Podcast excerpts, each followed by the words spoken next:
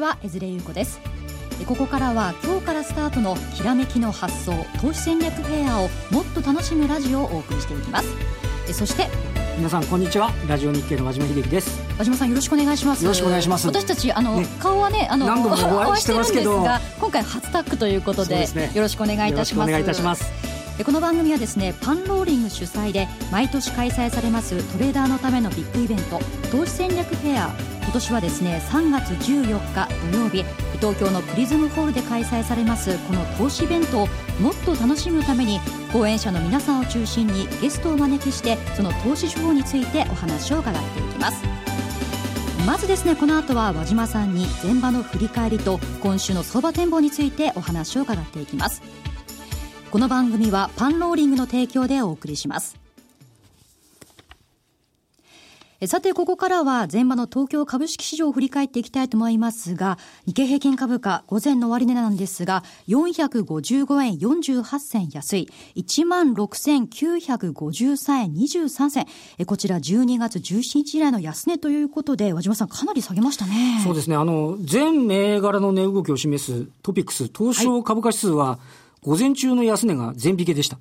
安値引けになっちゃってるんですね。ちょっと厳しい状況でしたね。はい、そして東証一部なんですが全銘柄の 91% が値下がりするほぼ全面安の展開ですよね。はい、全体としては今朝起きたところアメリカ欧米の株いずれも下げていて、それが原油価格が5年8ヶ月ぶりですかね、一時50ドル、1バレルで50ドル割るような場面があって、それとあとはギリシャがちょっとユーロを離脱するとか、そんなような話なんかがこう伝わってリスク回避の動きになったと。で、東京市場も朝から、軟調にスタートしたんですけども、東京時間でさらにこう円高方向119円台の前半ぐらいまでのところをですね、進んで、現在20銭台ぐらいでしょうかね。そうですね、進んでしまって、結果的にその下げ幅を拡大していると。で、ちなみに今週末がオプションなんですけど、SQ、特別生産指数の算出日に相当するんで、どうもその週のカーとか水っていうのはボラティリティが高まりやすい部分もあって、ちょっと下げ幅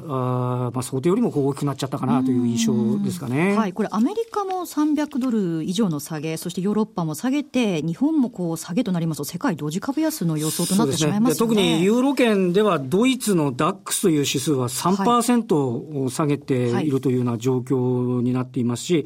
フランスの CAC という指数も 3.3%、 ちょっとやっぱり欧州の方がギリシャですね、の分だけ、警戒感が高まっているかなということで、さらにこう東京市場でさらに、リスク回避の円買いみたいな形になってますから、ちょっとその海外からの流れがまだ今日の東京市場の午前中でも継続してしまっているような印象ありますよね。せっかく新年明けたのに、昨日も今日も下げというのはね、ちょっと残念な感じもしますがね。そうですね、実は去年の大発会っていうのも300円以上下げてるんですと始めていたんですけども、ちょっと2日間ね下げっていうのはちょっとなんとなく落とそうムードがこう剥落終わり良ければだったらいいんですけどね。去年みたいに終わり良ければみたいなパターンになればいいんですけど、ちょっと出足ガクってきてるような感触があろうかと思いますね。そして今日の相場ですが、業種別で見た場合ですね、どういったところに注目しますか？そうですね、下げてるほどは当然ながら山の工業、石油を掘ってるところとかですね、国際石油開発定石というようなところが、下げてしまってるというような部分あったりするんですけども、そんな中で今日午前中変わらずで引けたのが三井住友建設とかですね、これ売買代金も上位なんですけど、なんていうのか、株と超チックな言い方をしますと、大発会の日に一番人気になった銘柄っていうのが1年間通じて買われる傾向があるというような言われ方をするんですけども、アノマリーで。で、それが昨日の場合出来高トップだったのが三井住友建設だったので、今日も午前中、高値を取るなどですね、比較的しっかりな動きだったりというような、そんな展開ではありましたですね。なるほど。何か特別な理由があるわけではない。特にないところが、あれなんですけども、建設会社、もしかすると建設全般が今年、そのオリンピックだったり、リニアだったりっていう話っていうのが、もしかするとその物色動向、何らか示唆をしている可能性っていうのもあるかもしれんというところでしょうかね。これ日経平均は大きく下げているわけですが、新興市場の動きはどうなんでしょうか？そうですね。今日のところは、この新興市場についてもちょっと動き、全体としては止まってるんですが、ただ、IPO が、12月末で一旦止まってます。で、1月って大体新空白期間になるんですけど、その結果といいますかね、12月になると28社も IPO あったんですけど、それが一巡して、当時は初値つけては急落、初値つけては急落パターンだったんですが、今日あたりの午前中見てますと、その直近公開で、いい銘柄に関しては、急落した後の高値を抜けてきたりなんかして、個人投資家サイドとすると、何らかのものは物色しようかなという。一部のインデックスが下げてて、今、江連さんにお伝えしていただいた通り、値下がり銘柄数めちゃくちゃ多いんですが、はい、91%。でも何らかを物色しようかなっていう話には、なっているのかなという、そういうちょっとファイティングポーズは見られるかなという気がしましたですね。なるほど。2日続けて下げの様相なんですが、どうでしょう、1月相場の展望も交えてですね、今週というのはどうですか。そうですね、一番やっぱり注目されるのが週末の雇用統計、はい、アメリカですね、はい、これがもしかするとその為替の反転のきっかけ、マーケットのきっかけになる可能性、ないしはもしかすると調整の加速というふうにもなるかもしれませんが、はい、いずれにしろこの雇用統計、週末の雇用統計に向かって、はい、いろんなものを見ていくというような展開になるのではないかなというふうに思いますね。なるほど。1万7000円、ね、大台割り込んでいるわけですからね、はい、今週残りの日数、どのように動くのか気になるところです、はい、さてこの後ですね、ゲストインタビューをお送りしていきます。今日ですね、お招きするゲストは成田博之さんです。よろしくお願いします。よろしくお願いします。よろしくお願いいたします。成田さんはですね、信仰が厚い伝説のトレーダー、ラリー・ウィリアムズさんについてご紹介いただくわけですが、和島さんはこのラリーさん知ってます？伝説のトレーダーのラリー・ウィリアムズさんっていうのは知ってます。はい、ただし、どの程度の伝説なのかっていうのは、具体的な内容っていうのは存じ上げないですね。はいはい、じゃあそのあたりも詳しく成田さんに伺っていきたいと思うんですが、はい、成田さん、まずラリーさんとの関係はどういう感じなんですか？知り合ったのは1994年ぐらい、20年近く前、私がまだシンガポールで銀行でトレーダーをしている時にですね、はい、彼のセミナーに最初に、参加して、そこで知り合って、いわゆる彼からいろいろトレーディングを教えていただいたという関係です。はい、そして今は何でしょうか、伝道師的な感じになって、はい、ラリーさんが言うことを成田さんが伝えるという、はい、知り合ったのは20年前ですけれども、約10年前にですね、初めて日本で東京で講演をしまして、その時のお手伝いをして、はい、その時通訳をしまして、はい、彼が東京でトレーディングの講演をする際はいつも通訳を担当してますので、そういう意味では伝道という形なのかなと思います。なるほど。では今日は成田さんに質問はしますが、成田さんのお答えというのは基本的にはラリーさんが考える相場の見方であるとか、テクニカル手法とか、そういったことをお答えいただくということでよろしいですね。はい、はい、わかりました。そして和島さんが先ほどおっしゃってましたが、伝説のトレーダー、はい、どのぐらいの伝説かというのはね、そうだ、あとはどういう手法で伝説になったかっていうのはすごい、よく本とかでは、ね、はい、見ますけど、具体的にはね、もしかしたらわからない方も多いかと思うんですが、そのぐらいのところから伺っていきたいんですが、はい、伝説のトレーダーというのはどうしてそう言われているんですか？ラリー自身が非常に世の中で知られるようになったのは、ロビンズカップというトレーディングコンテストがアメリカで先物市場でありまして、それに参加した時、参加条件というのは1万ドルですね、はい、今で言うと100万円ですかね、ぐらいの金額からスタートして、年末までにいくらまでいくかと、でその上位の高リターン者が表彰されるわけですけど、1万ドルから始めて、1年経って彼は100万ドルにしたと。おー、すごいですねそれが伝説というか、規模が違うんですね。はい、それはたまたまではなく、そういうのが何度も続くわけですか？彼自身はコンテストで参加したの1回だけなんですけども、10年後にですね、彼の娘さんがまだ通信高校に通っている時にプロジェクトしてラリーの娘が参加して、彼女も優勝者ですね。あ、それはじゃあ伝授して、その弟子である娘さんも同じように勝てたということは、 そのメソッドというのは通用するということなんですね。はい、そうですね。はい、最近ですと同じコンテストで3年連続で優勝したイタリアのトレーダーがいるんですけども、はい、彼もやはりラリーの手法を学んでやって、そうなんですか。はい、そのじゃあ手法というのは具体的にはどういった感じなんですか？ね、テクニカルインディケーターの中でパーセント R ですとか、はい、そういった形でラリー・ウィリアムスが開発した指標というのはよく知られていてですね、一般的には彼はそのテクニカルトレードの印象が非常に強いんですけれども、はい、実際は今回発売になります、フォーキャストで使っているサイクル分析、あともう一つ非常に彼がウェイトを置いているのがファンダメンタルズの分析ですね。ファンダメンタルも、はい、じゃあ基本的なこともきちんと分析した上で、ね、っていうことなんですね、はい、ファンダメンタル分析というと皆さんその誤解がありまして、ニュースを聞いて、まあ、指標を見て考えるというような形なんですけど、全くそうではなくてですね、経済指標の動向を分析するという、どちらかというと、まあ、エコノミストがやる、分析ですね。それをベースに、それをまあ実践化していくというのが彼の一つの手法でもあります。なるほど、まあ、そのリスナーの皆さんとか投資家の皆さん、はい、その手法を、ね、知りたいと思うんですが、そういう時にはどういったものを読んだりとか購入したりすればいいんでしょうか。はい、彼 の出版物は、ファンローニング社の方からですね翻訳出版されてますので、はい、まあ、彼の本が一つ参考になりますし、はい、年2回、発売になりますフォーキャスト、はいはい、予測ですね、この中でもですねサイクル分析については非常に分かりやすく説明しています、はいはい、またファンダメンタルズ分析もその中でも触れますので、どういったその手法をトップの投資銀行が使っているとか、そういったコメントも出てきますので非常に参考になると思います、はい、そしてそのフォーキャストですが2015年版ですね、はい、こちらが英語版でもうすでに出ているということなんですよね、はいはい、で今日はその内容についてもお話を伺いたいんですが、その中身というのはどういったものがメインなんですか。はい、購入者の、方たちの一番のやっぱり興味はですねアメリカ米株市場、はいはい、ですので大半のところはアメリカの、株式市場の分析に、ウェイトが非常に高いです、はい、その他、米国債ですとか、エネルギー商品関係ですねも、カバーしています。もちろん日経平均もカバーされています、はい、幅広くなっているということですね、はいはい、これ世界で1万人以上が読んでいるということなんですね。そうですね、もうかれこれ10年近く、年2回発行されてますけども、はい、主要国13カ国以上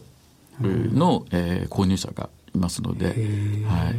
英語版は非常に多くの方が読んでいるみたいです。はい、そしてですね、まあ、2015年のフォーキャストについてなんですが、はい、まずですね2014年振り返ってみて、はい、まあ、2014年版というのももちろん出てるわけですよね、はい、で実際相場が終わったわけじゃないですか、はい、そのまあ予測と実際の結果というのはどうだったんですか。気になりますね、はい、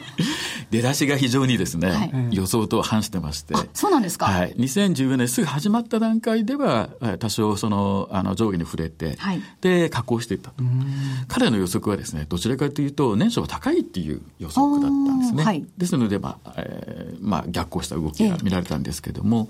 2014年10月からアメリカの株式市場が上昇に転じるというのも、はい、10月、はいはい、それ10月末の日銀の緩和がかぶってる感じがしますよね、はいはい、それをまあ1年前に発表していて、はい、まさにその時期に、強烈な上昇相場に転じているという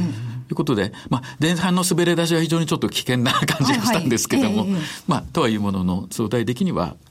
まあ、年末に向けて非常に強い上昇を当てていたとなります。やはりこれ流れとしてはいつも当たる感じなんですか。結局は過去の例をいろいろいじってますので、はい、勝率的に見ると非常に高い精度と言われるんですけども、うんうんうん、やはりそうはいうものの 100% ではないものですから、多分まあ、確率的にまあ、パーセンテージに直すと 70% 前後じゃないかなとは思います、うん、もちろん 100% ではないということですよね、はいはい、まあ、ただそれだけ 70% と確率高いというのは、まあ、十分参考にしていいわけですもんね、はいはい、これ2014年って何か彼の中で考えるアノマリーみたいなのはあったんですか。はい、4のつくという年、まあ、2014ですから、はい、4のつく年のアメリカ株というのはちょうど中間選挙も関係してますので、弱くなっていくという予想で、はい、実際に弱いというよりも横ばいに推移していたというのが、一つの特徴ですね、はいはい、そしてですね、転換日など何かあったんですか。はい、昨年に関しては10月という転換日がありまして、はい、で今年の、この2015年15、はいはいがですね、まあここ数日というか昨日からアメリカ株が下げてますけども、このフォーキャストを読んでいただくとそれは別にあまり驚きではなくてですね。あ、そうですか、はい、折り込み済みみたいな感じ、はい、まあ、しかも日にちがですね1月26日まで多分下げてるんじゃないか、はい、そうですか。その、まあ、今年の安値が1月26日ぐらいと見てるということなんですか。はい、一つの転換点ですね、はい、必ずしもそうか大底になるというふうには思ってないみたいですけども、はい、1月26日が一つの節目の日と、うん、で次に来るのが、3月24日、はい、もう一つの節目になると。それは上がるという前提なんですか？はい、多少のその上昇が見込まれるんですけども、上げた後にまた下がって、はい、もしかすると3月24日が大きな底になる可能性があるかもしれない。逆の場合もあると。あります。このフォーキャストはあくまでもタイミングを測るツールでして、トレンドの強弱ですとか、価格ではないんですね。はいはいはい、それがサイクル分析というそうですなんですね。転換になりそうだということですね。そうです。はい。はい。そのサイクル分析というのは転換点をうまく、投資家も捉えて、自分のなりに考えていく必要があるわけですよね。そうですね。はい。はい、そして2015年の、フォーキャストの内容なんですが、どういったところをメインに書かれているんでしょうか。アメリカ株のことが中心に書かれてまして、はいはい、この5のつく年というのは過去のデータをかなり数百年分まで遡ってみても非常に強い、はい、5の年強いんですよね、はいはいはい、ですので今非常に下がってきててですね、ちょっと心細い気持ちもあると思うんですけども、多分絶好の買い場なんじゃないかなと。1年を通してみれば、強い相場ということなんですよね。はいはいはい、それでまず、注目のアメリカ株なんですが、こちらはラリーさんどう見てるんでしょうか。3月24日が一つの転換ポイントになりますけども、はい、その後夏場ですね、8月24日ここからまたかなり強い上昇を演じていくんじゃないかと、はい、ですから夏から秋にかけては、はい、通常下がってくる時も多いんですけども、5のつく年ということもあって、はい、かなり強い上げを見込んでいくと思います。はい、それなんか金融政策とか細かいところとか、ね、マーケット的に言うと、わかんないですけど6月ぐらいがちょっと利上げのめどではないかって言われている、はい、ますけどね、そのあたりを折り込んで8月ぐらいからの上昇だったんだったら、なんかなるほどっていう感じがね、なんかしないではない感触。そういう細かいなんか、はい、スケジュールとかもちゃんと踏まえて。そうですね。彼の特徴はやっぱり彼自身がそのトレードをしますので、はい、これぐらいじゃないかっていうそのファジーなところがあってはいけないということで、明確な日にちが記載されてますので、はい、じゃあ本当その日にちをうまく捉えていく必要があるわけですよね。そうですね、はい、アメリカ株は基本強いということなんですが、じゃあ日本株というのはどうなんでしょうか。はい、やはり同じくですね、はい、強気の姿勢です。うんうん、多少のそのタイミングのズレはあるんですけども、やはり3月からですね、春の、ゴールデンウィーク近くの5月6月に向けて一つの大きな上げ相場が、形成されると、うんうん、秋からのその冬にかけての上げっていうのは多分アメリカよりは強くないんじゃないかという、はい、そうなんですか。で年間を通すと当然上がってるんですけども、ちょっと上がるタイミングが先にアメリカよりも日本株の方が強いんじゃないかと。そうですか。結構アメリカにねついていく感じの時が多いですけど、はい、そうではないという、はい、何か独自の要因があるということなんでしょうか。サイクル的な分析の結果なんですね。日本的に言うと、今先ほど申し上げましたけど、原油価格下がってるじゃないですか。はいはい、アメリカってメジャーがあるんで開発してるところは結構利益厳しいんですけど、はいはい、日本って基本的に言うと原油安全部ウェルカムなんで、業績面にはプラスに働くということを見ることができるかもしれませんね。はいはいはい、これ日本株、もう強気と見ていいわけですよね。そうですね。なんか指数的なことも言ってらっしゃったりはするんですか。実際このフォーキャストの中ではですね、価格っていうのは紹介されなくて、あくまでもタイミングだけなんですね。はいはい、その時期にそれまでの時期との価格のその動きを比較して、はい、フォーキャスト通りであればその通りにいくでしょうしというところがポイントになってきます。なるほどね。そして足元ですね、為替も結構動いてきてますよね。はい、2014年もこれなりに動くって言ってたんですか。はい、彼自身はですね、動きは非常に当ててはいたんですけども、はい、実は全く違う円高をそうなんですか。していまして、全く逆の円安だったんですね。はいはいはい、彼自身はあくまでも転換するポイントにウェイトを置いてるというのが一つあります。はいはいはい、ただこれは私自身、彼との付き合いも長いので、いろいろ彼の分析を実践に、活用していくときに、彼のフォーキャストが外れたときは、実はトレンドが強くてですね、はい、逆に儲かるということが、だから転換点と捉えていれば、はい、エアースも取れてるっていう話になるわけなんですよね。それは独自の判断ということなんですね。そうですね。そうなんですね。成田さんご自身はどうしてたんですか。彼が外れた方が儲かるので逆張りをじゃあ、そうですね。じゃあ物によってはそういう考え方も必要ということなんですね。興味深いですね。ただその転換点だけはうまく掴んでいればいいということですからね。はい、原油も結構下げたじゃないですか。はい、そのあたりはどうだったんでしょうか。原油の動きに関しては昨年のレポートはですね、非常に的中がリズム高くてですね、はい、タイミングも非常に良かったです。で、夏場からの価発行局面ももうドンピシャになって出ました。で、今年に入りましてこのままの下げは多少続くんですけれども、やはり原油もですね3月で間近に一つの節目が来るんじゃないかというふうに見ています。はい、節目というのは例えば下降局面がですね、はい、一つ終焉を迎えると、このまま下がる一方ではないということなんですね。はい、ただそこからじゃあ上昇に全てが戻るというわけじゃなくてですね、はい、転換するポイントであって、その下降からアップトレンドまで急激に変更するというふうには見てないみたいですね。じゃあ徐々にということなんですね。ただじゃあこの安い水準はしばらく続きながらもというもたつくということなんですね。彼自身はフォーキャストの中でところどころ歌ってるんですけども、インフレ傾向には見てないみたいですね。これ為替今年はどうなんでしょうか。為替もですね、全般的にはドル高傾向が強いというふうに見てます。水準でいうとどのぐらいで見ていったらいいんでしょうか。価格帯の方がですねレポートでは出てないんですけども、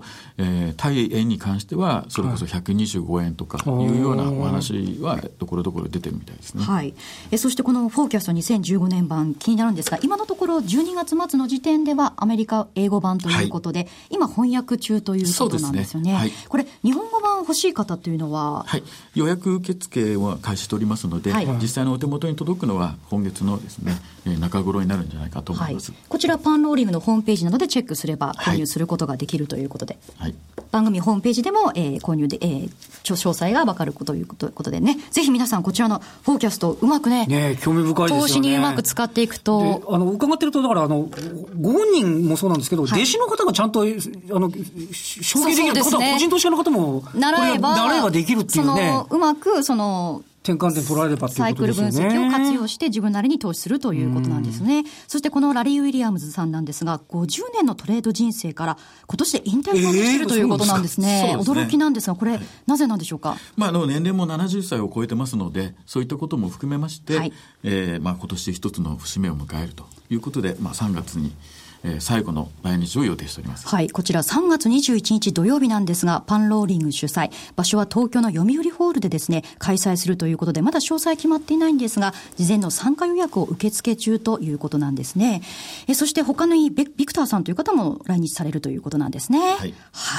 楽しみですが、こちらの詳細については、ホームページをご覧ください。ここまでは成田さんにお話を伺いました。どうもありがとうございました。ありがとうございました。さて番組もそろそろお別れの時間となってきたわけですが、和島さん、なんかラリーさんのこの投資ショー面白いですね。そうですね、今マーケットが難聴というか荒れてるからこそ、反転のポイントっていうのをね、見ていくことっていうのが非常に重要なんじゃないかなというふうにも思いますよね。この投資上手になるためにはやはりこのラリーさんのサイクル分析をうまく活用するということが大切なんですね。サイクル分析もいろんなのありますけれども、やっぱり、実績のある方のものを見て勉強されるっていうのは非常にいいことではないかなというふうに思いますね。これ日本版読んでグラフのね、その転換点も分かりやすく書いてあるようなので、こちらをうまく活用して、その転換点をうまくね、自分の中でその円安円高株高株安ターニングポイントというのは自分で捉えて噛み砕きながらいくってことですよね。すごい勉強になりそうですよね。そして午前の日経平均ですが大きく下げてしまいましたが、5%ちょっと戻すのを期待したいですよね。それとあとはどういったところに物色いくかということに注目でしょうね。